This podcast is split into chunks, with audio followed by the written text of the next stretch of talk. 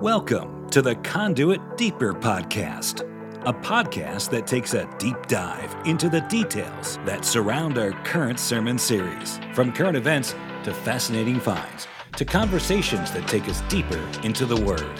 Thanks for joining us. Hey, welcome to the Conduit Church Deeper Podcast bonus episode. This is our first bonus episode, so I'm, I'm feeling very excited about that. I wish I had like prizes to give out or something. This is an interview with Katharine Van Der Beek from Israel. Uh, Mo's not even with me to do the intro right now, uh, but we really wanted to get this to you all as soon as we can. Katharine uh, was our guide when we were in Israel back in February. And it was just such a powerful time with her. I mean, at some point, we find ourselves on top of uh, Mount Carmel for and for all you guys that didn't go, that you thought you should have gone, I'm to tell you one of the things you missed. Jason breaks out his guitar. Jason Kuhn, our worship leader. Uh, Katharine, who's a genius, brilliant uh, scholar of the word in the land of Israel, also happens to play the harp. No kidding. So on Mount Carmel, we are singing Days of Elijah, Jason on guitar, Katharine on harp. And I thought, man, I, the chances of this ever happening in, in my lifetime are about none and it was such a beautiful moment. Uh, we had several of those along the way. I wanted to talk to Katharine because while we were in Israel, this pre-corona, some of the corona stuff was happening, but even then she kept mentioning things about that was happening in the land that had to do with biblical prophecy. Things that were like, okay, that's pretty important. I think people should know that, or that's pretty important. I didn't know that. We got to experience uh, just many, many things that were really powerful moments. And it was like she was like a faucet of God's word. And so, that, by the way, is what you're going to experience here. And I'm just going to give you fair warning. This one is a long one.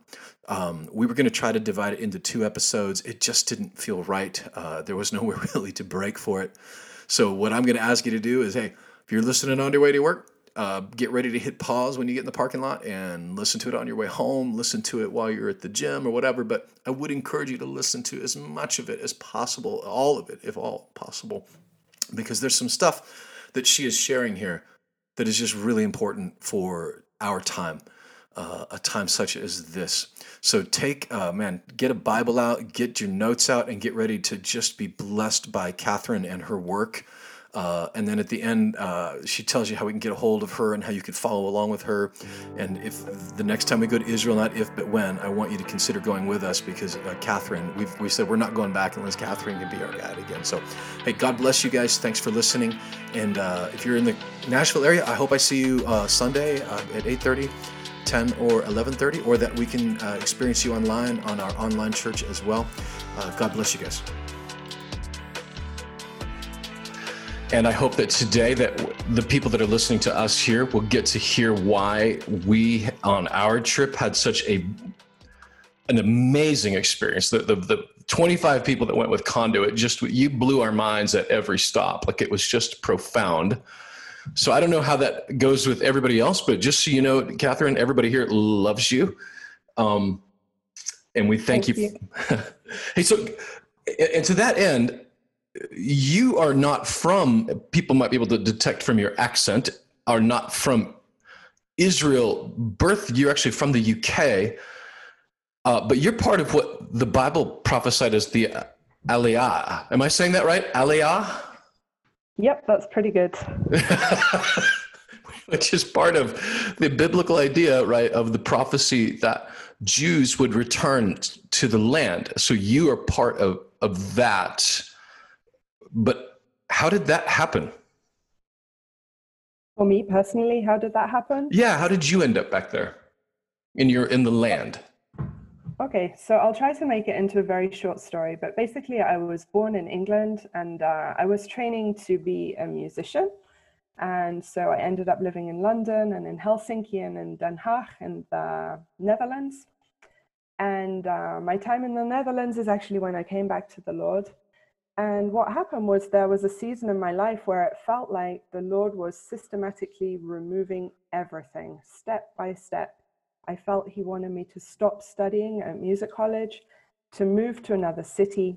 He took my spiritual mother back to the States. He took my best friend to Germany.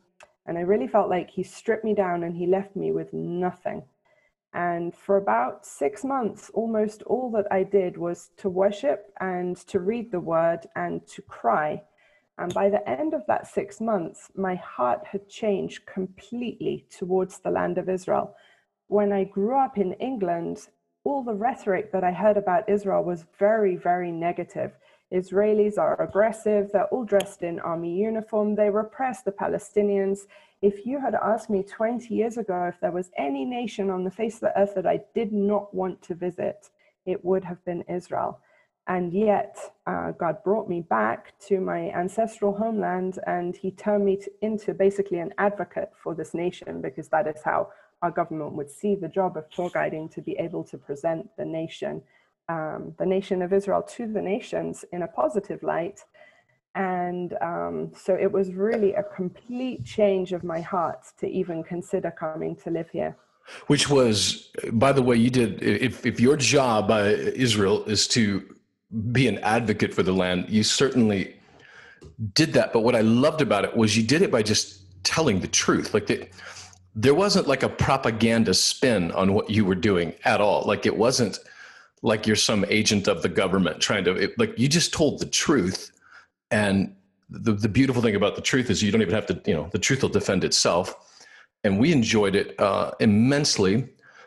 And maybe I should ask you this question. Maybe I should have asked you this question before uh, of how you ended up there. I just used the word aliyah, and I'm clearly not saying it very well. Could you actually do a better job than I just did of describing what that word is and what it means? Yeah, I would love to explain about aliyah. So it's actually a very important clue to the times that we are living in, since it is mentioned so many times in the Old Testament, in the Hebrew Bible. Its literal meaning is ascent, to go up.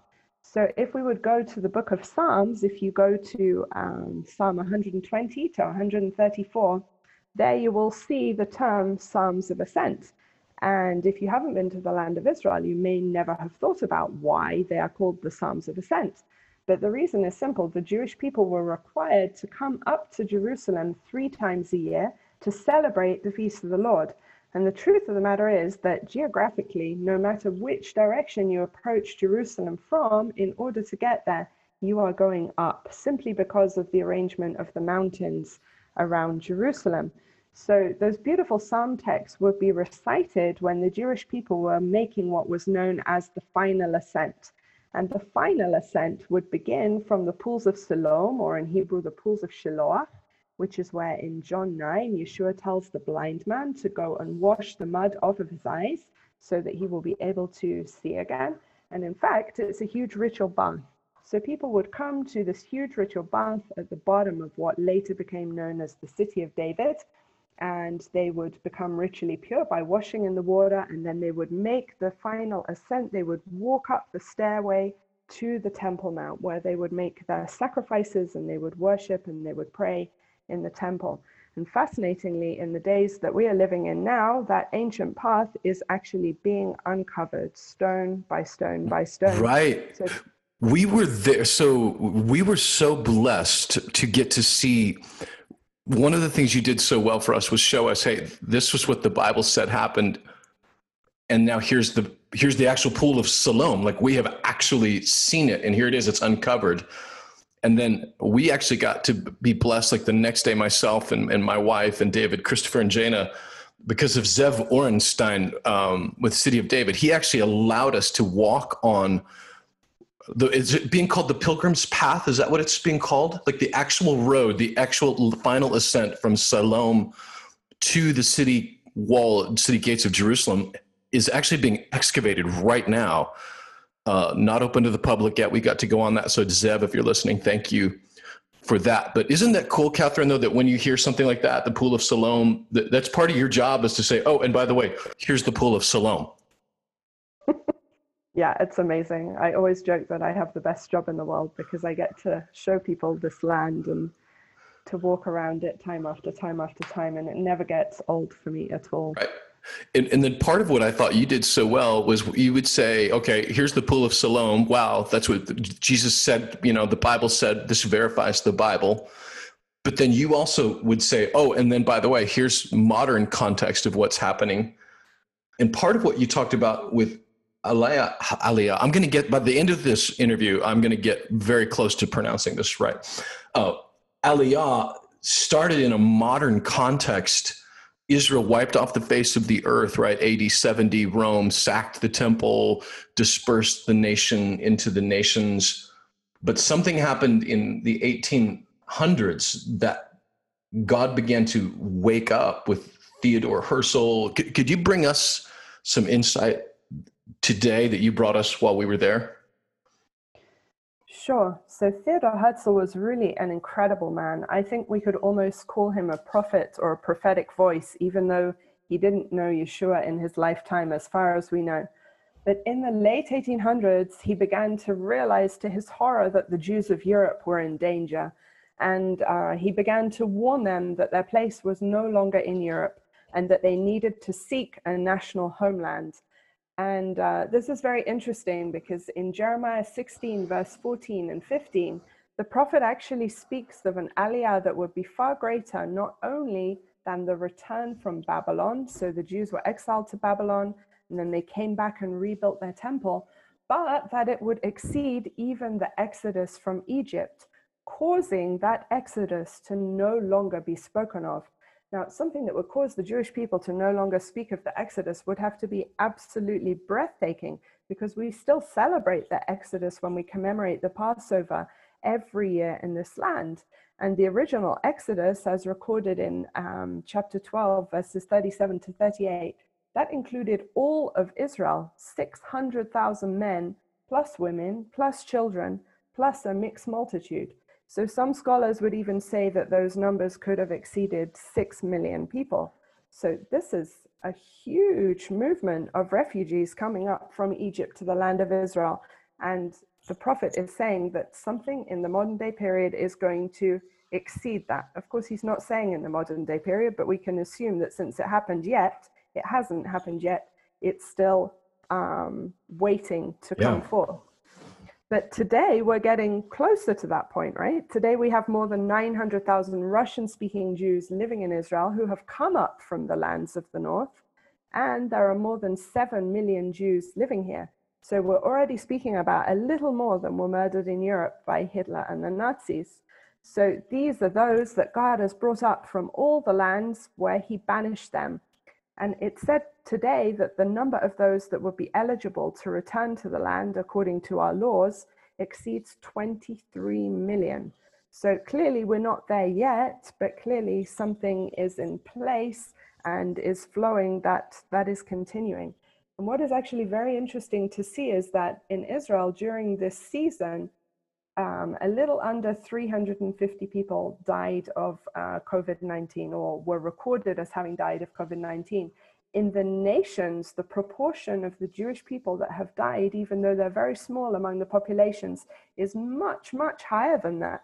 So, this is causing the Jews to have a big question mark and to say, hang on a minute, why are the Jews who are living in the land of Israel safe? Why are they protected? Why are they not dying? Why are the ones in the diaspora unprotected and dying in disproportionate numbers. So, what this is actually doing is to push the numbers of people applying for Aliyah much higher than they were before this season. In fact, between January to April, already 10,000 people already came, and the numbers are up from Brazil and Argentina and South Africa. The numbers from those nations are actually higher than they would normally be because they're now convinced that they are safer and that there will be a better standard of healthcare when they get there. And also in the United States of America, I don't know if you've heard about this at all, but there are actually rabbis in the States who are saying that now is the time that the Jews must come home, that they mustn't wait any longer. And these are prominent rabbis, and their people are um, listening to them. So this is very interesting to see taking place. Yeah, it's amazing. In in the states, we are obviously we are uh, we've seen a, an incredibly high death rate from COVID 19, one of the things that the media tends to gloss over is that almost half of those deaths happened in long term care facilities where our government policies were sending people, uh, positive tested patients, back into the nursing homes. So, of the 51,000 of our deaths, like a lot of them were completely avoidable. Um, the, the, other thing we've heard a lot of is the, there is a, a, disproportionate amount of deaths in, in our minority populations, which is something that is, uh, is sad and, and shameful even to our, our medical system. But what is also sad and shameful to our, our, our, media system is nobody has mentioned anything about the Jewish population. That's not even been on. I promise if somebody Googled CNN or New York Times or Washington Post, there'd be no mention of a disproportionate higher percentage of Jewish population dying of the of the disease. And at the same time, thinking, okay, but the invisible hand of the Holy Spirit is still using what maybe the enemy has meant for harm to accelerate the the return uh, to the land. Uh, many people don't know this, but in the history of civilization, there's never been a nation that was wiped off the face of the earth, gone, to then reappear and to be a nation again. Again, something prophesied, and we can say in modern time because it had not happened up until 1948. Like all of a sudden, Israel was not a nation, and then suddenly Israel is a nation and how does that strike you guys living there right now? Of the millions that are there, the millions that are coming now, the the prophetic, the, the living in a prophetic reality must feel like inspiring, right? For sure, it's an amazing thing to live in the middle of uh, prophecies being fulfilled. So there are actually two people you could say that prophesied the nation being reborn in a day and one of them was the man that we already mentioned, Theodor Herzl, who in 1897 mm. said that within 50 years, the Jewish people would have a national homeland. And exactly 50 years after that, in um, 1947, that is when uh, they made what was known as the Plan to Partition Palestine, which um, was giving a legal right to the Jewish people to come back and to live in this region. And then the other person that prophesied it some 2,700 years ago was the prophet Isaiah, who in chapter 66, verse 7 to 8, um, spoke about how the nation of Israel would be reborn in a day. And so this is really something quite extraordinary. But I mentioned the term uh, plan to partition Palestine. Yeah. And so this being reborn was a kind of a double edged sword, if you will. It was a joyful thing because we were back in our land. At the same time, it was a very sad thing because it was not the whole land by any means. The land assigned by the League of Nations in 1947 was actually really, really small. And it's very interesting because in 1920, in the San Remo conference, we were actually assigned a huge territory that included all of the Golan Heights, it included Judea and Samaria, it included Jerusalem and it included the whole of what became the Hashemite kingdom of Jordan. So this League of Nations was really a shrinking of what uh, the Jewish people had formerly been promised. And I think this divide, the idea of the dividing up of the land, this is something that is very, very relevant for the days that we are living in today. I don't know if people remember before COVID completely took over all of the news, but something that was very prominent in the news before that was um, the discussion about annexation, the idea of Israel exerting sovereignty over the Jordan Valley, and the, the deal that was called uh, the deal of the century that was being brokered between Donald Trump and uh, Benjamin Netanyahu. So this is still very relevant in the land today, and I think it connects to uh, Joel 4, verse 2, where God says that he will judge the nations in the valley of Jehoshaphat. And Jehoshaphat literally means God judges, and that valley is found between the Mount of Olives and the Temple Mount. And God is saying that he will judge the nations because they divided up his land. So, although President Donald Trump has been known to us in Israel as one of the most pro Israel uh, presidents in the history of the United States, and I'm not trying to be political in any way, but just to state um, how he would be seen here because of what he's done in regard to the Golan Heights and what he has done in regard to moving the embassy from Tel Aviv to Jerusalem. I think he should be very, very careful if he wants to stand behind a plan that is going to further divide the land because um, Joel is very clear about what is going to happen to anybody who who actually does this.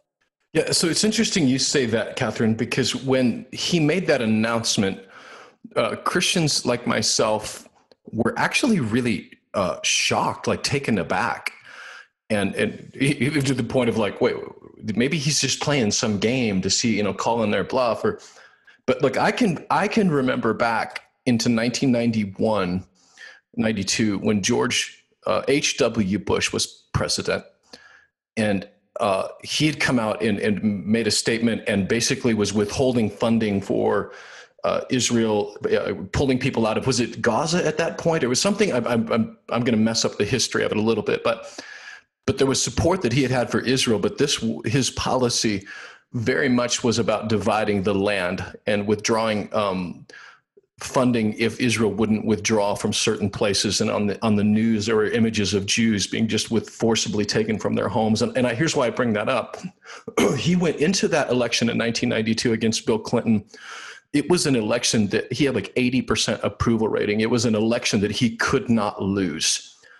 But that policy came out and he made that statement and he left that election in an election that he could not win.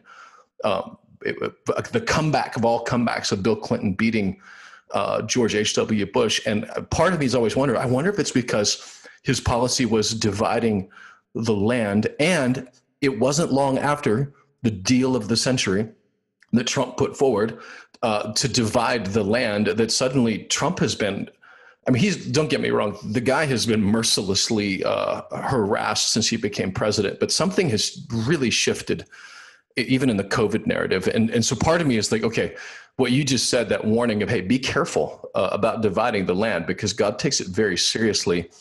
And, and I've wondered, I mean, is that something that you guys would perceive there that uh, when, a, when a presidential policy is about dividing the land, that it doesn't go very well for them?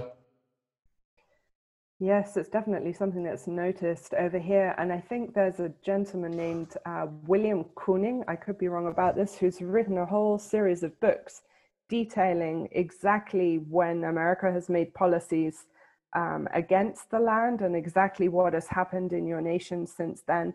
I think that right after the Gaza withdrawal, that's when you guys had um, a series of severe hurricanes and so on. Mm. So it, it's definitely something that is in our, our consciousness. But with this deal of the century, even here, we weren't actually very sure how to see it. And we're still not very sure how to see it because, on, on one hand, it's this an amazing opportunity to exert sovereignty over the Jordan Valley and to exert sovereignty over some of the Jewish settlements.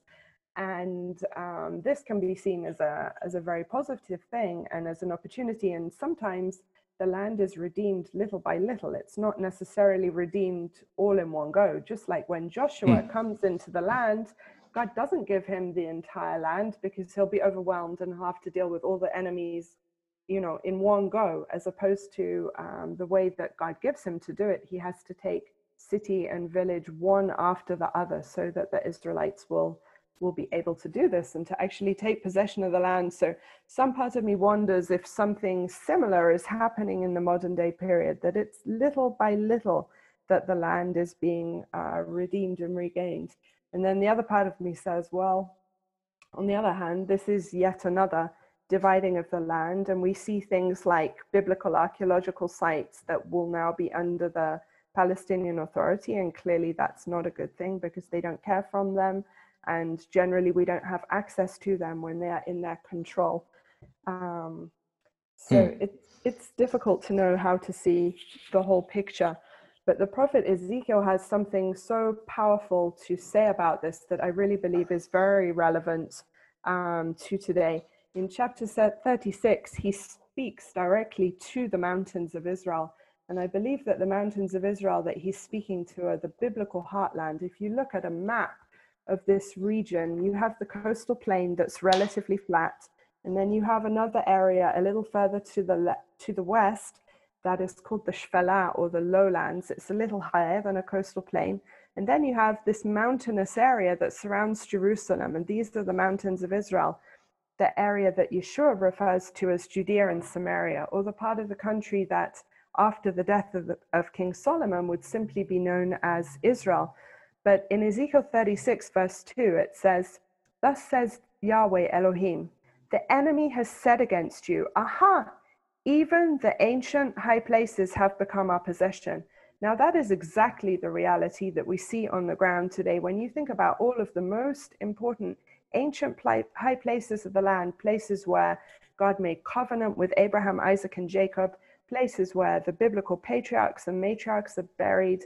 If we think about Mount Moriah in Jerusalem, where the temple stood, where Abraham offers Isaac, when we think about Bethlehem and Jericho, these are all the areas that are um, the possession of the enemy. Now, please don't get me wrong. I'm not talking about the enemy as being a people group. Ephesians 6, verse 12 is very clear that we don't war against flesh and blood. Our enemy is not the other people who are living in the land, but our enemy is the spiritual enemy. I believe that the enemy in this case is Islam, and it is exerting its dominion over all of these ancient high places. And then Ezekiel continues and he says, Because they ravaged and crushed you from every side, so that you became the possession of the rest of the nations, and you became the talk and the evil gossip of people. Look at the world's media. Wow. Wow. Look at what the media says about Judea and Samaria. I mean, just for fun, I put into Google um, annexation. I wanted to see what people were saying about it. And you have Abbas warning of a third intifada. You have a group of world leaders warning against Israel annexing. You have the EU saying it will not recognize it. You have um, an EU court saying that Israel must label products from Judea and Samaria. Hang wow. on a minute. When was the last wow. time that the Jewish people began to be labeled? Okay, it was not our products then, although sometimes it was shops that should be boycotted, and then there was the slippery slope that ended in the death camps. But when we start to see the EU saying we must label all products from Judea and Samaria so that the world can choose whether or not to boycott them, this is pretty serious. And in fact, they uh, openly admitted that ultimately their aim was the delegitimization of the entire state of Israel, not just Judea and Samaria. And in fact, that's a mantra that's repeated so often. We must simply drive Israel into the sea. And usually that mantra comes from organizations like Hamas and so on, not from the EU. But still, these types of statements um, are very concerning. Well, when you hear Hamas, uh, or Iran, uh, Ayatollah say push into the sea, you're right, that is them saying that. But when the EU is tacitly endorsing those organizations, that's a tacit uh, endorsement of their you know, of their policies, of their aspirations, which kind of feels a little bit like uh, you know the time clock. You know, all the nations of the earth would come, uh, you know, against Israel. That feels like the clock has been ticking. And uh, I, I, heard Chuck Missler uh, interpretation of these things will happen quickly. It was he referred to it like uh, the Greek word is like a tachometer on a car that it actually it's a revving. So it's not like it's going to happen in the next minute. It's that when it's going to start happening, it's going to start happening quickly. Like uh, uh, all the dominoes at the same time will start and there's feels a little bit like that with me here in America. And I know there's a lot of people in America asking that question. My my dear mother, if she were still with us, I promise would have called me every day. Is what do you think about this, son? Is Jesus coming back? Do you think that's sort of the question that is on the minds of everybody? What signs are you seeing right now? Like indications of things the, the clock might be speeding up. Matthew 24, you know, that kind of stuff. Like what do you think? What are you seeing? Okay, well, there's lots of places that we could get. well, how about just the temple? but... How about like the temple, the building of the temple in Jerusalem, indicators, like some of that stuff, like that you shared okay. with us while we were there? Sure. Okay, so let's begin with um, the possible things that could indicate that we're getting closer to the building of the temple, and then maybe we can go back to Matthew 23 and Matthew 24. Okay. So are there any any indicators in Israel at the moment that we are preparing for the building of a temple? So the answer is a resounding yes. Let's begin with the massive um, construction of infrastructure, roads, railways, tunnels, possible cable car going up to Mount Moriah and the Mount of Olives. And in fact, astonishingly, a number of years ago, Israel's transport minister actually said that the purpose of all of this massive construction. And if you drive around Jerusalem at the moment, it's absolutely crazy. It's like a building site. But he stated publicly that the reason for this was to enable the Jewish people to go up and pray on the Temple Mount. Now, that in itself is astonishing enough because the Jewish people, by and large, have ignored the Temple Mount. They've ignored the Temple Mount because they were worried that by going up there in a ritually impure state, they would defile the most holy place on the face of the earth.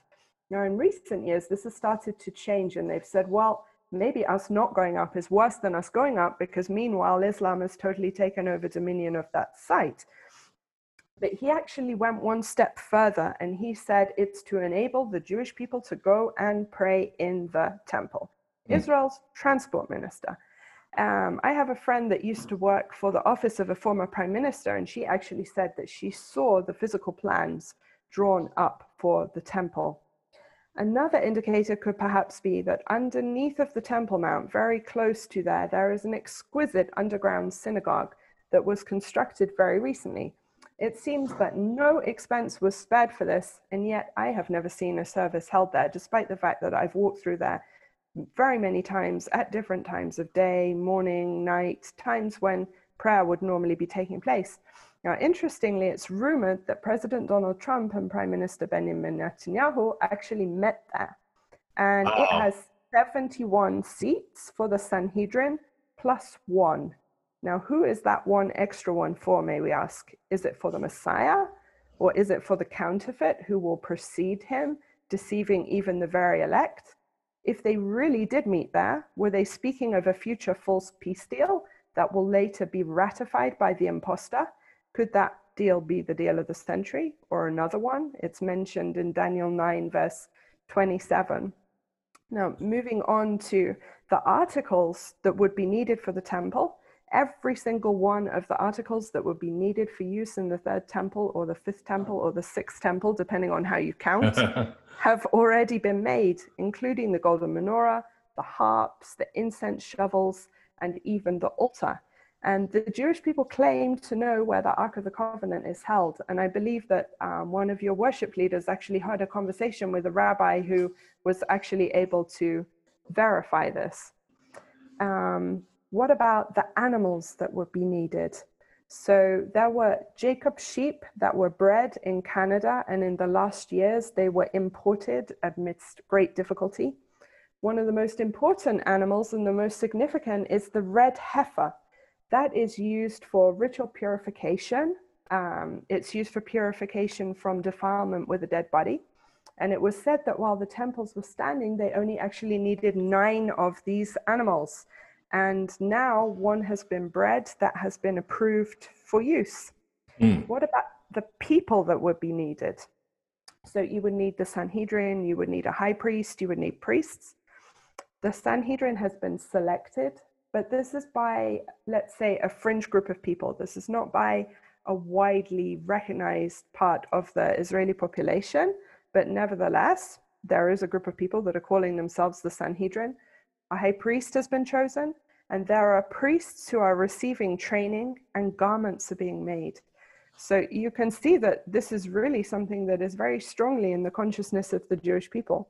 Also, biblical ceremonies have begun to be reintroduced, like the water libation ceremony that took place at the Feast of Sukkot, where water was brought up from the pool of Siloam up to the Temple Mount, and the sightings of the new moon, and the new moon begins the biblical calendar month.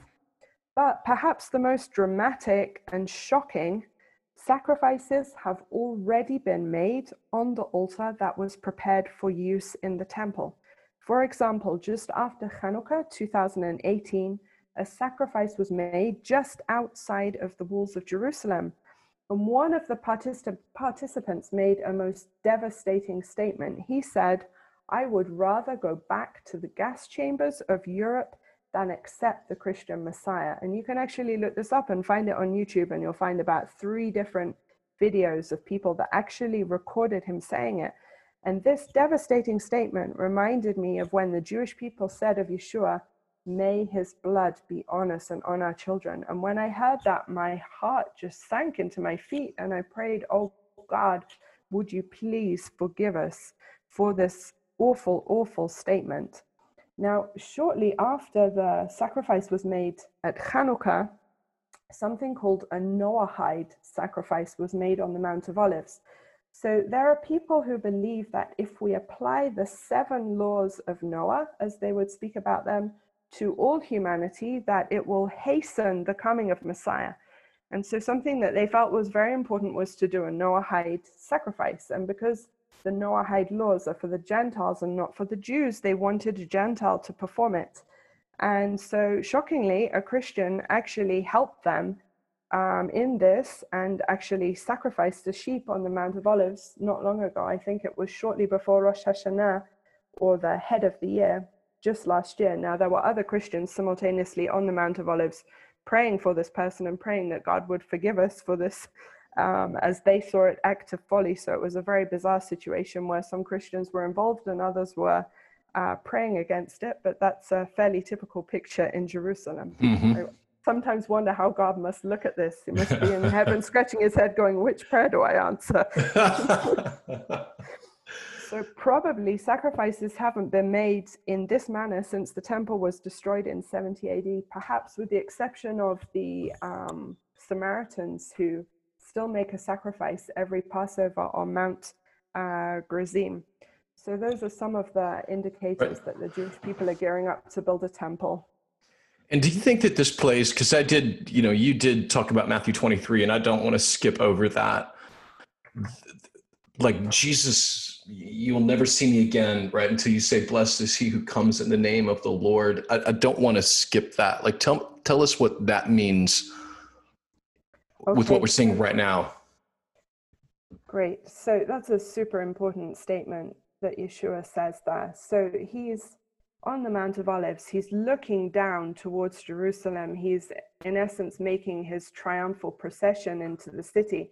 And he stops and he begins to weep over the city. And he says, How I've longed to gather you as a hen gathers her chicks, but you have rejected me.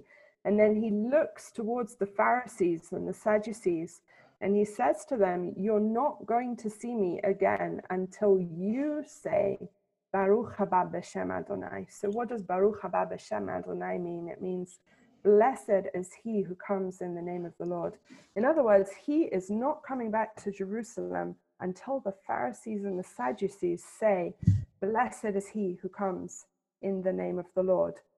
So what is amazing is that in 1948, when the state of Israel was established, it is said that there was probably only one Messianic Jewish family, one Jewish family who believed in Yeshua, Jesus as the Messiah, living in Israel at that time. And today it is estimated that there are between 30 to 60,000 Jewish believers in the land and tens of thousands out of the land in addition to that. So while it's still not a huge number or a huge proportion, it certainly is an exponential increase in the number of Jewish people who have recognized who he is. So, this is a very strong indicator that the time clock is um, increasing in intensity.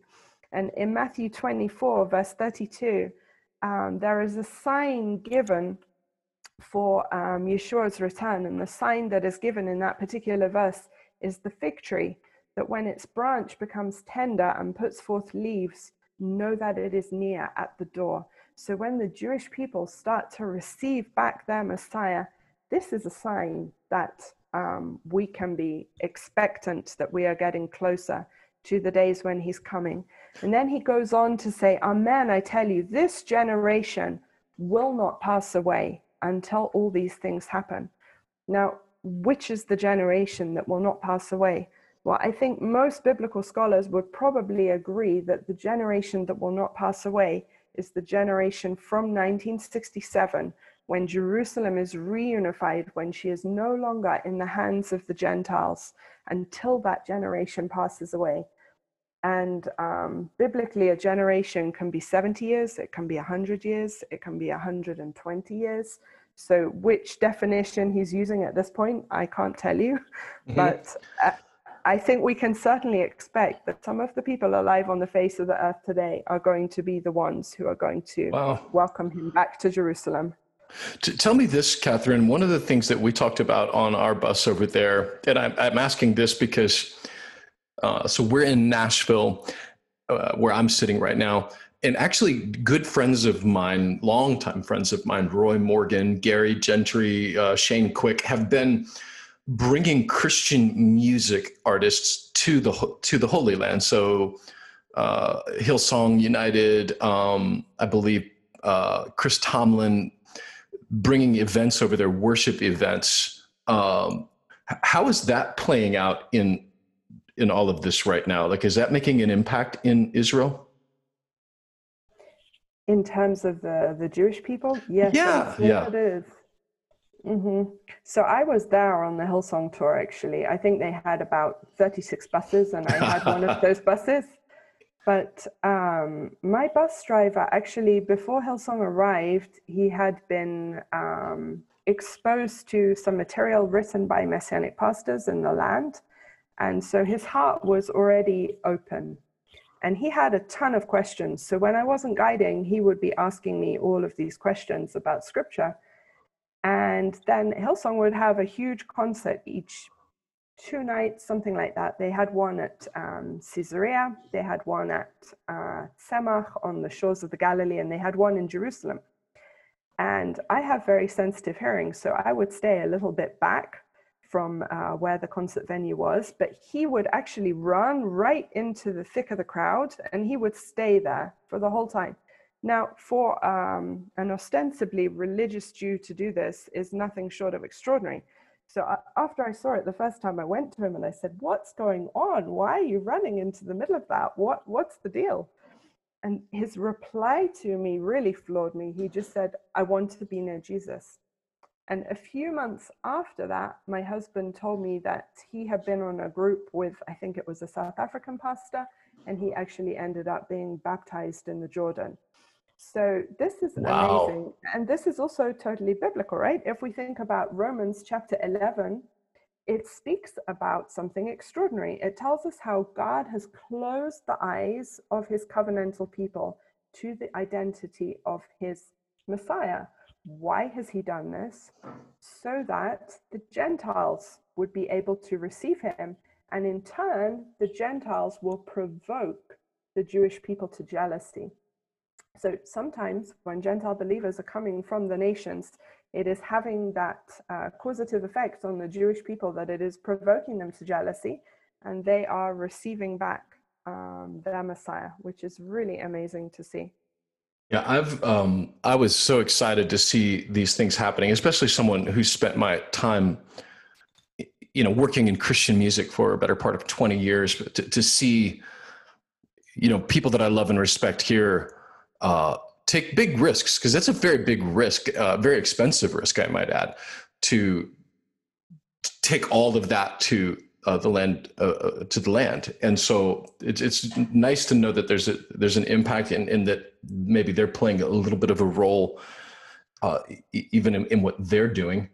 Um, as far as is is the you know blessed to see who comes in the name of the Lord, you know, was seeing that begin to happen, and, and we we believe and are hoping that across the globe for uh, just a harvest of people returning to to Yeshua. Uh, we're hearing stories all over the Islamic world and, and, verifiable stories, by the way, of um, you know of Muslims having a dream of a man in white appearing to them. Um, it's it's almost like a Paul a moment, and then they become these amazing evangelists uh, for the kingdom. Like in the one hand, we hear the prophecy of a great falling away, a great apostasy that would happen. But on the other hand, it seems like there's this this great harvest that, that the Lord has sent us into, which is something we would say, by the way, at Conduit, that if all of our conversations about the return of Jesus, if all they produce is us just trying to figure out who the Antichrist is or some inside information, if that's all it produces, then we've missed the entire point of what Jesus wanted us to do, which is yeah, Matthew 24, the parable. Hey, uh, I'm going to return. So if you've got talents, go use them wisely. If you've got finances, use them generously.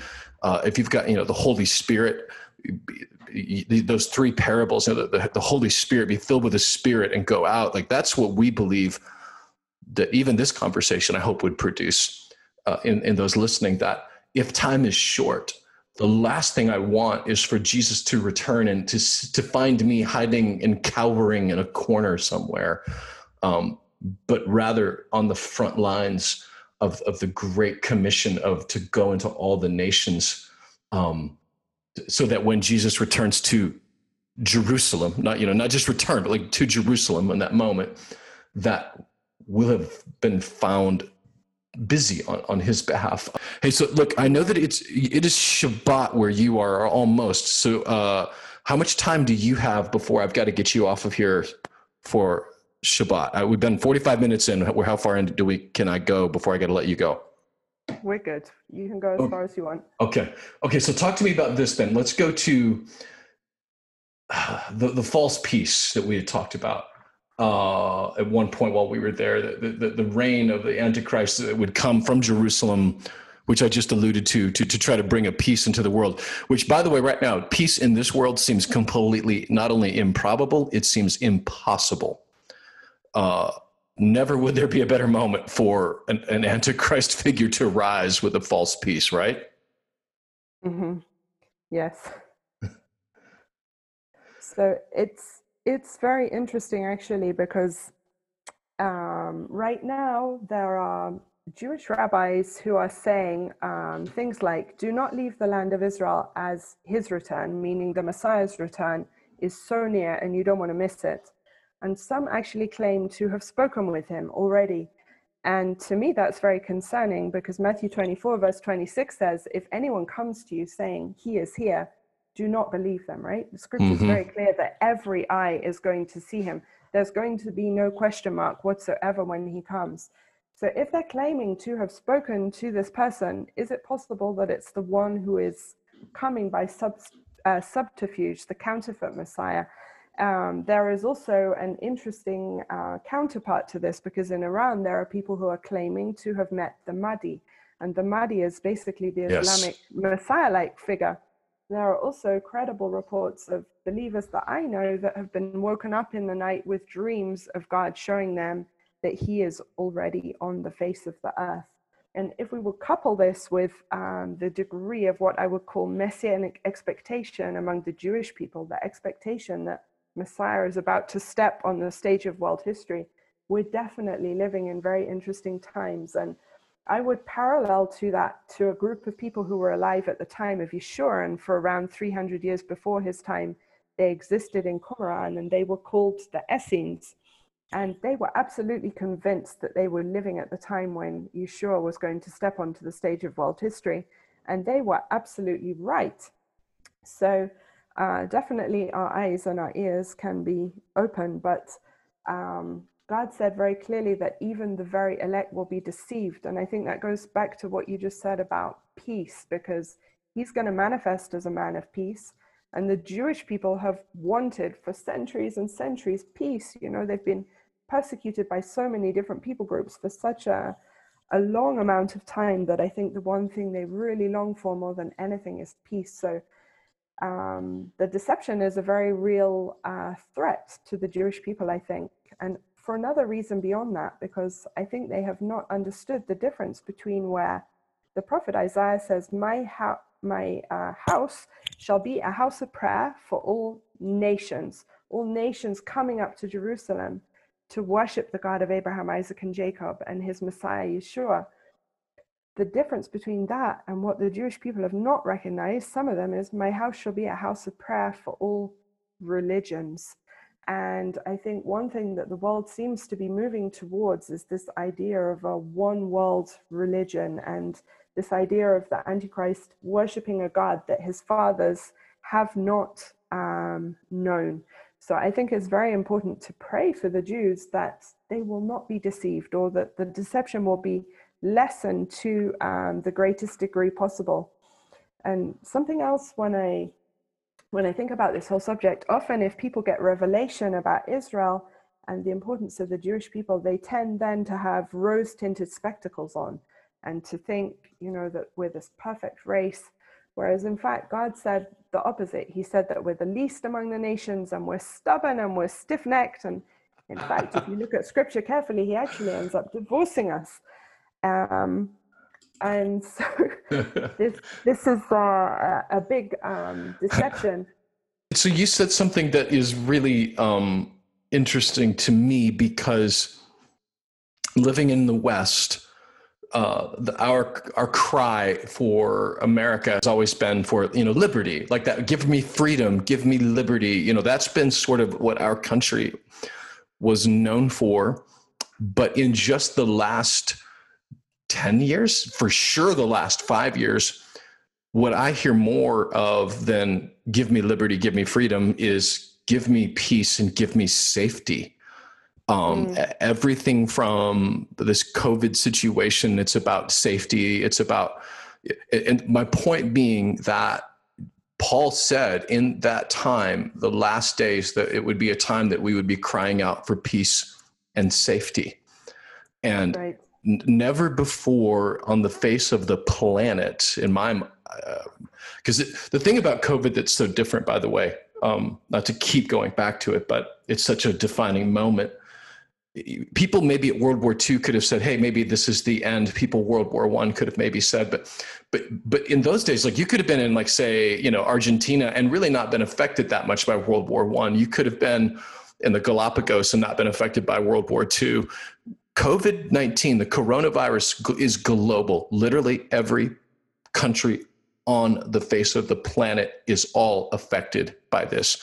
The economic catastrophe that it's causing, the the global um, rule of the policies. And my point being that I think for the first time in the history of the world, is the entire world set up to receive somebody who could come in and say, I will solve this problem. I will give you peace and I will give you safety. Uh, because it seems so unsolvable that if someone were to promise that, I mean, I I know that I, I'm looking for Antichrist, and it would still get my attention. The, the, and so the false peace, reign of Antichrist from, from the Temple Mount, you say that there are systems that are being put in place, polarization, both good and evil for that. Do you want to speak to that really quickly? Sure. Thank you for that, because that was actually where I was trying to get back to, and my mind momentarily went completely blank. So, uh, the reason that I think that people in the nation sometimes are deceived about the Jewish people is that they forget that as well as Messiah returning to the Temple Mount, the Antichrist is going to rule from the Temple Mount. If that's going to happen, it's not going to drop out of the sky. There must be things being put in place to enable that to happen. And if that is the case, could we expect to see Israel not only leading the way in preparing for Yeshua, the Messiah, to return, but unconsciously, not realizing it, but preparing the way for the Antichrist to come and rule and reign from the Temple Mount. Now, if that is the case, we should expect, as well as Israel leading the way in very good ways, that the other agenda is going to shine through. And I think we've started to see some of that in recent months. For example, it was reported in our news just a couple of days ago that our level of tracking our own population and surveillance of our own population is now on a level of China. China. We are wow. using now the same measures to track our citizens that we were months ago to track terrorists. And the population is absolutely shocked. And this even went against the advice of the Shin Bet. They said to our prime minister, do not do this. And he has done it. And we know that we are being tracked by our credit cards, we're being tracked by our car registration plates. I mean, of course, if we're not doing anything wrong, in a sense, we have nothing to worry about. But at the same time, this is an extremely worrying uh, development. And where is this actually going to end? We could also expect that Israel perhaps would lead the way in persecution of people that believe in Yeshua the Messiah if she's going to align with an Antichrist posi- position. And in fact, um, it has been illegal for Messianic Jewish believers to come and live in the land already since 1964. It's been illegal for us to be here at all. We can maybe expect to see limitations of religious freedom. We're starting to see that more and more. We can't even gather together with more than 20 people anymore. We can perhaps expect to see actions that go against the law of God. Maybe things like Freemasonry, which I don't really like to talk about, but I don't think we can ignore it, um, or abortion, Actually, as many Jewish babies have been aborted since the Holocaust as were killed in the Holocaust. That is a really shocking statistic. Wow. We can perhaps expect to see Israel leading the way in rights for things that the Bible would clearly call sexually immoral. For example, Tel Aviv is now known as the gay capital of the Middle East, if not the whole face of the earth. So we can see that although God is doing amazing things in this region, and perhaps we should end by speaking about those in a minute rather than focusing yes, on all yes. this horrible stuff. we can definitely see that there is this strong polarization right now between what the forces of evil are trying to accomplish and what the forces of good are trying to accomplish. And I think it is important to be aware of what the kingdom of darkness is preparing. God told us in 2 Corinthians 2, verse 11, not to be ignorant of the schemes of the enemy, and that we're actually destroyed for our lack of knowledge in Hosea 4, verse 6. But our focus mustn't be on those. Otherwise, we're going to give in to depression and hopelessness and we'll risk feeling totally overwhelmed. I think we have to focus on what Philippians 4, verse 8 says finally, brothers, whatever is true and noble and mm. right and pure and lovely and admirable. So perhaps we can spend a few moments speaking about um, some of those things. What yes. is God doing in this land, and, and how does that relate to um, prophecy unfolding? So perhaps for a moment we can speak about the miraculous yes. restoration of the land, even physically. For example, in the 1860s, Mark Twain came to the Middle East and he said, This land is desolate. I haven't seen a person for three days. Now, if we contrast that to today, the desert is blooming just as the prophet Isaiah described. The mountains are dripping with wine, and Israel is winning uh, prizes in international competitions, even in France, that has such a long history of uh, viticulture. In yeah, Amos, and I don't mean to interrupt you, Katharine, but one of the things that we saw while we were there was while we were out in the desert, like there were hundreds and hundreds of cars parked along the side of the road of Israelis because of the wildflowers blooming. And you kept oh, saying, that's right. Remember that? And you kept saying, I've never seen anything like this before. I've never seen anything. And they were out there taking pictures like they were in front of like some giant waterfall, but it was literally like the just the wildflowers blooming eh, in the desert. It was amazing. Sorry, I didn't mean to interrupt you, but that was that that stuck with me. No, that's great. I'd completely forgotten about that. Yeah, this year we had an absolutely exceptional rainfall. So the flowers that were blooming were flowers that sometimes we've never seen before. They were in places that we've not seen before. It was for a length of time that we'd not seen before. It was hugely exciting. And in fact, the byproduct of all of this incredible rainfall we had was that the Sea of Galilee actually went up by more than three meters. And now we're in mid July, right? The Sea of Galilee is still overflowing in July. Wow. wow. This is really unheard of. So, yeah, God is also giving us signs through his uh, creation. Um, in Amos verse, uh, 9, verse 11, it says, In that day I will raise up David's fallen sukkah or tabernacle I'll restore its breaches, raise up its ruins, and rebuild it as in days of old, so that they may possess the remnant of Edom and all the nations called by my name. So, what actually is he saying? Hmm. What happened in the tabernacle of David? In the tabernacle of David, we had 24 uh, 7 worship and intercession. We have perhaps the book of Psalms being written and recorded and in the Middle East, in recent years, we have seen prayer houses springing up all over the land where worship and intercession has been going up uh, before the throne of God. And it's not only happening in Israel, it's also happening in the surrounding lands. And we will get to that in just a few minutes and the prophecy of Isaiah, where he actually speaks that this is going to happen. Um, but God says that the purpose of this is not just that we can have a nice time and worship Him, he says it's so that they may possess the remnant of Edom and all the nations called by my name. In other words, as the Son of Man is lifted up, the nations are going to recognize who he is. It's going to result in salvations in the Middle East and everywhere that this is taking place, because of course, this is taking place in a great way in your nation too. So in Acts 3, verse 21, it kind of refers back to this prophecy, but it actually says that God is going to restore all things so, what are some of the all things that God is restoring in the Middle East? So, what about Hebrew as a spoken language? This has mm. not yet happened with any other ancient language. And I say not yet because actually another ancient language is in the process of being restored right now. And this is really incredible.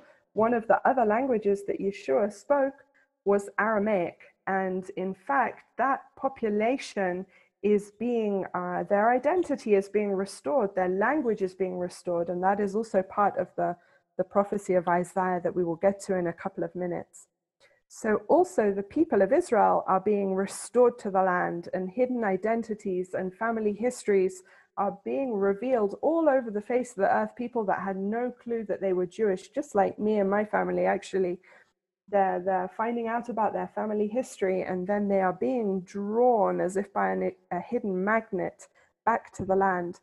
Something that's very dear to me, and I'm not going to spend a long time on it is the restoration of the instrument of David as an mm. instrument of worship, the harp.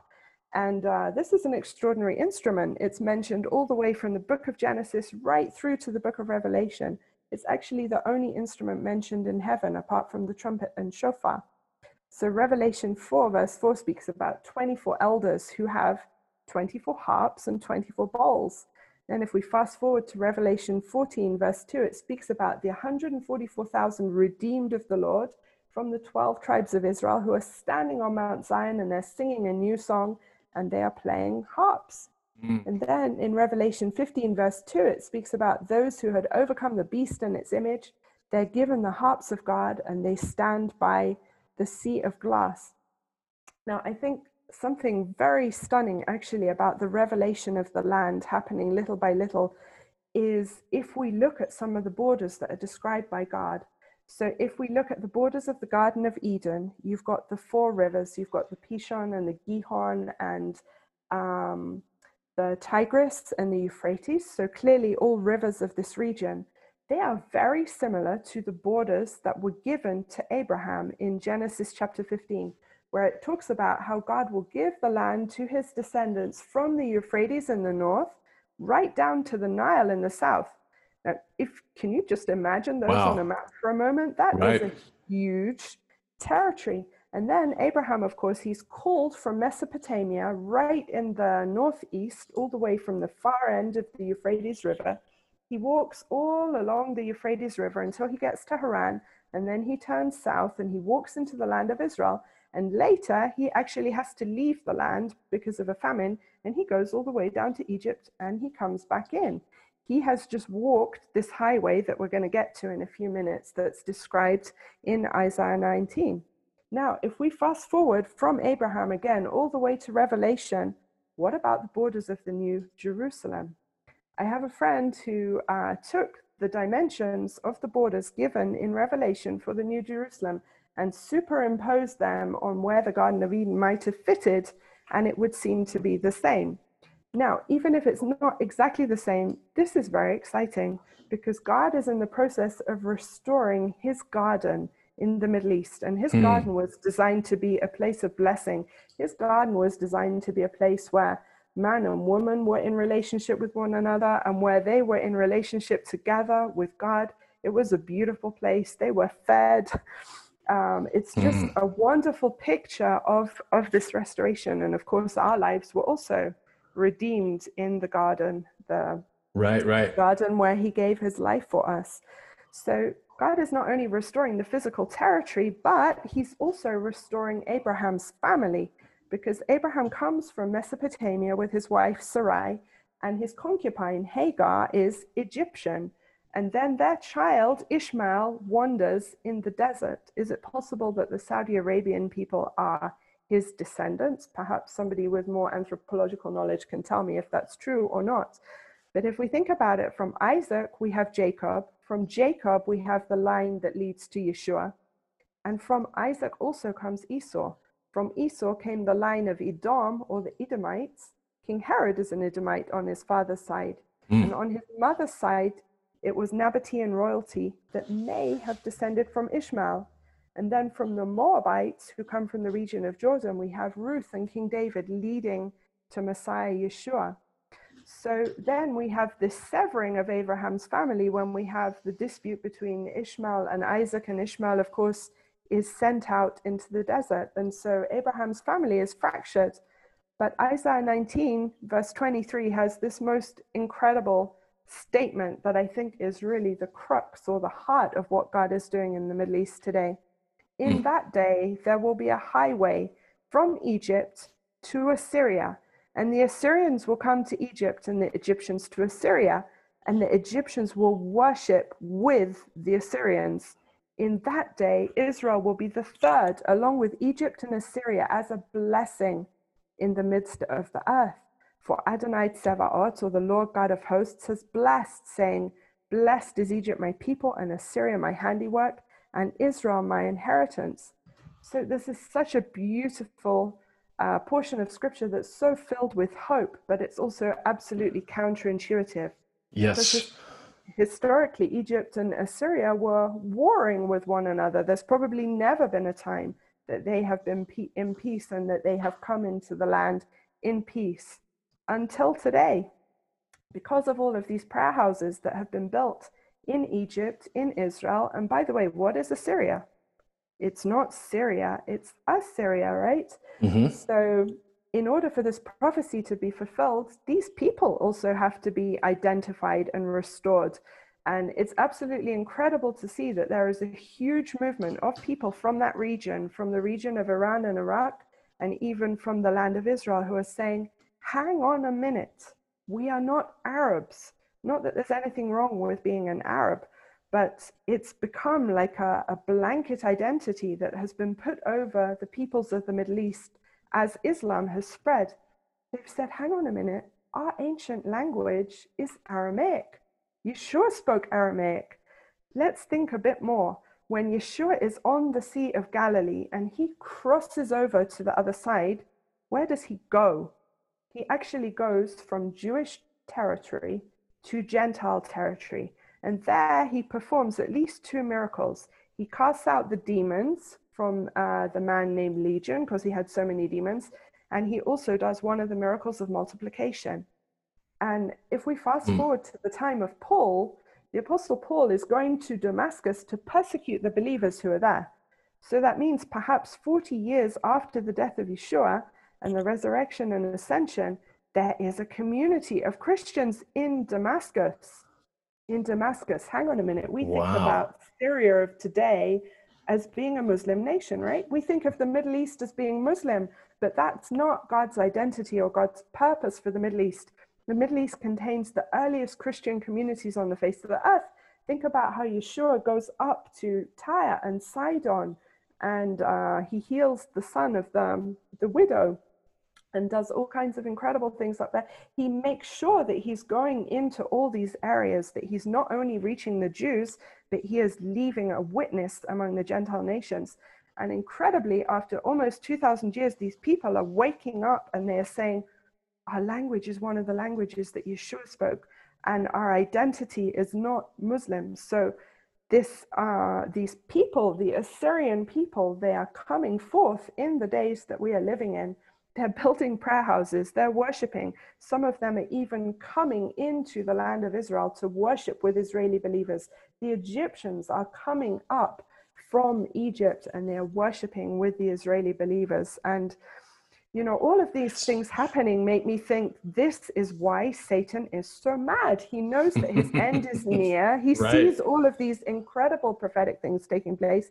He sees Isaiah 2 taking place, where the nations are coming up to Jerusalem to learn from his ways. He sees Malachi 4, verse 5 coming to, to place the restoration of the hearts of the fathers to the children and the children to the fathers now, is it possible that that's not only in the natural, but this also speaks to the restoration of the relationship between the Jewish people and the Christians that has mm. been so severed by anti Semitism and persecution and so on? Another extraordinary pointer is that this Passover was the only time since the actual Exodus that the nation of Israel has observed the biblical commandment to stay in their homes until morning. Now, it you say that just an actual law you and you just to make sure that everybody understands when you say this one, you mean the one that just happened like a couple months ago. Exactly. This specific Passover was the only time that we have done that. And it was mandated by law. We were literally not allowed to go out from our doorpost. It was even worded like that in the news.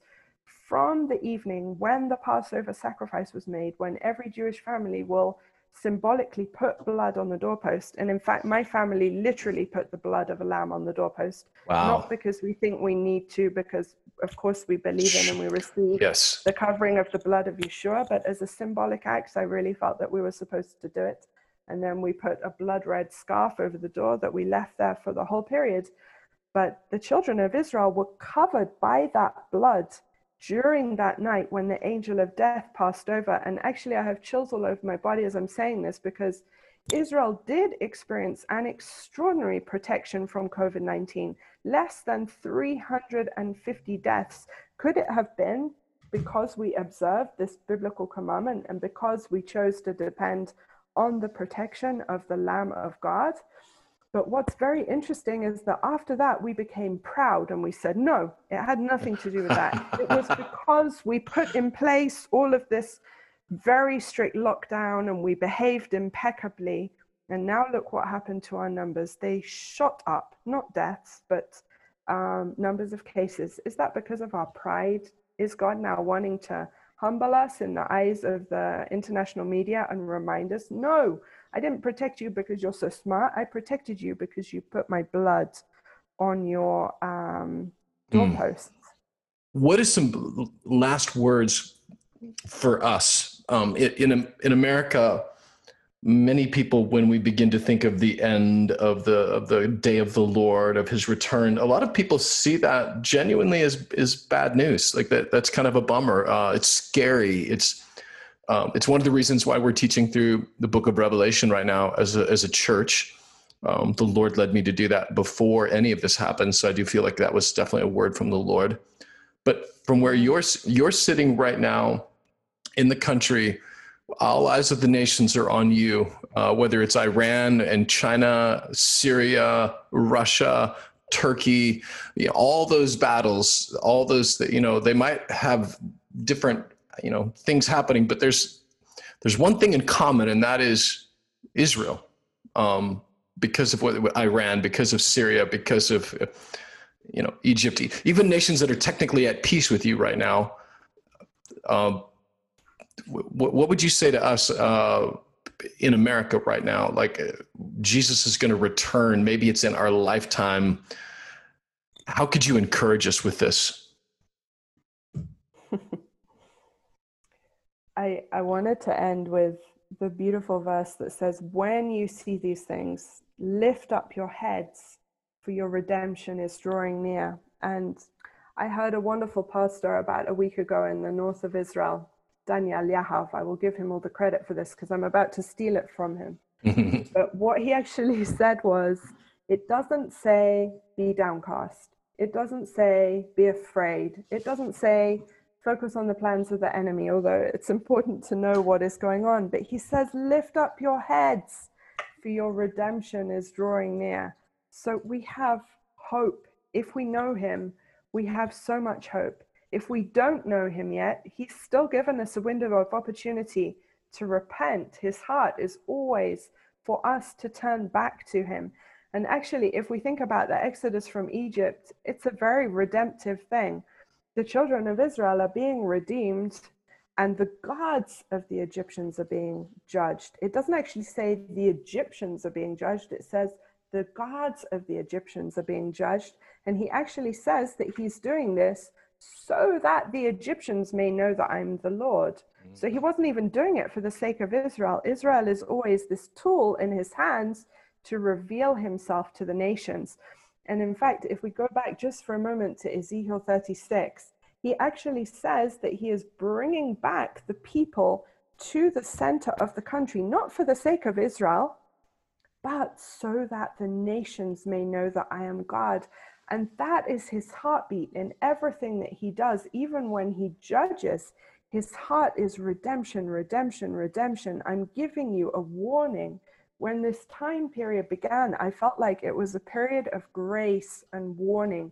Wake up. The time is here. Make sure that your lamp is filled with oil. Make sure until he returns that we are good stewards for him, working until there's daylight. May we be found faithful until the end, so that we can hear, Well done, good and faithful servant.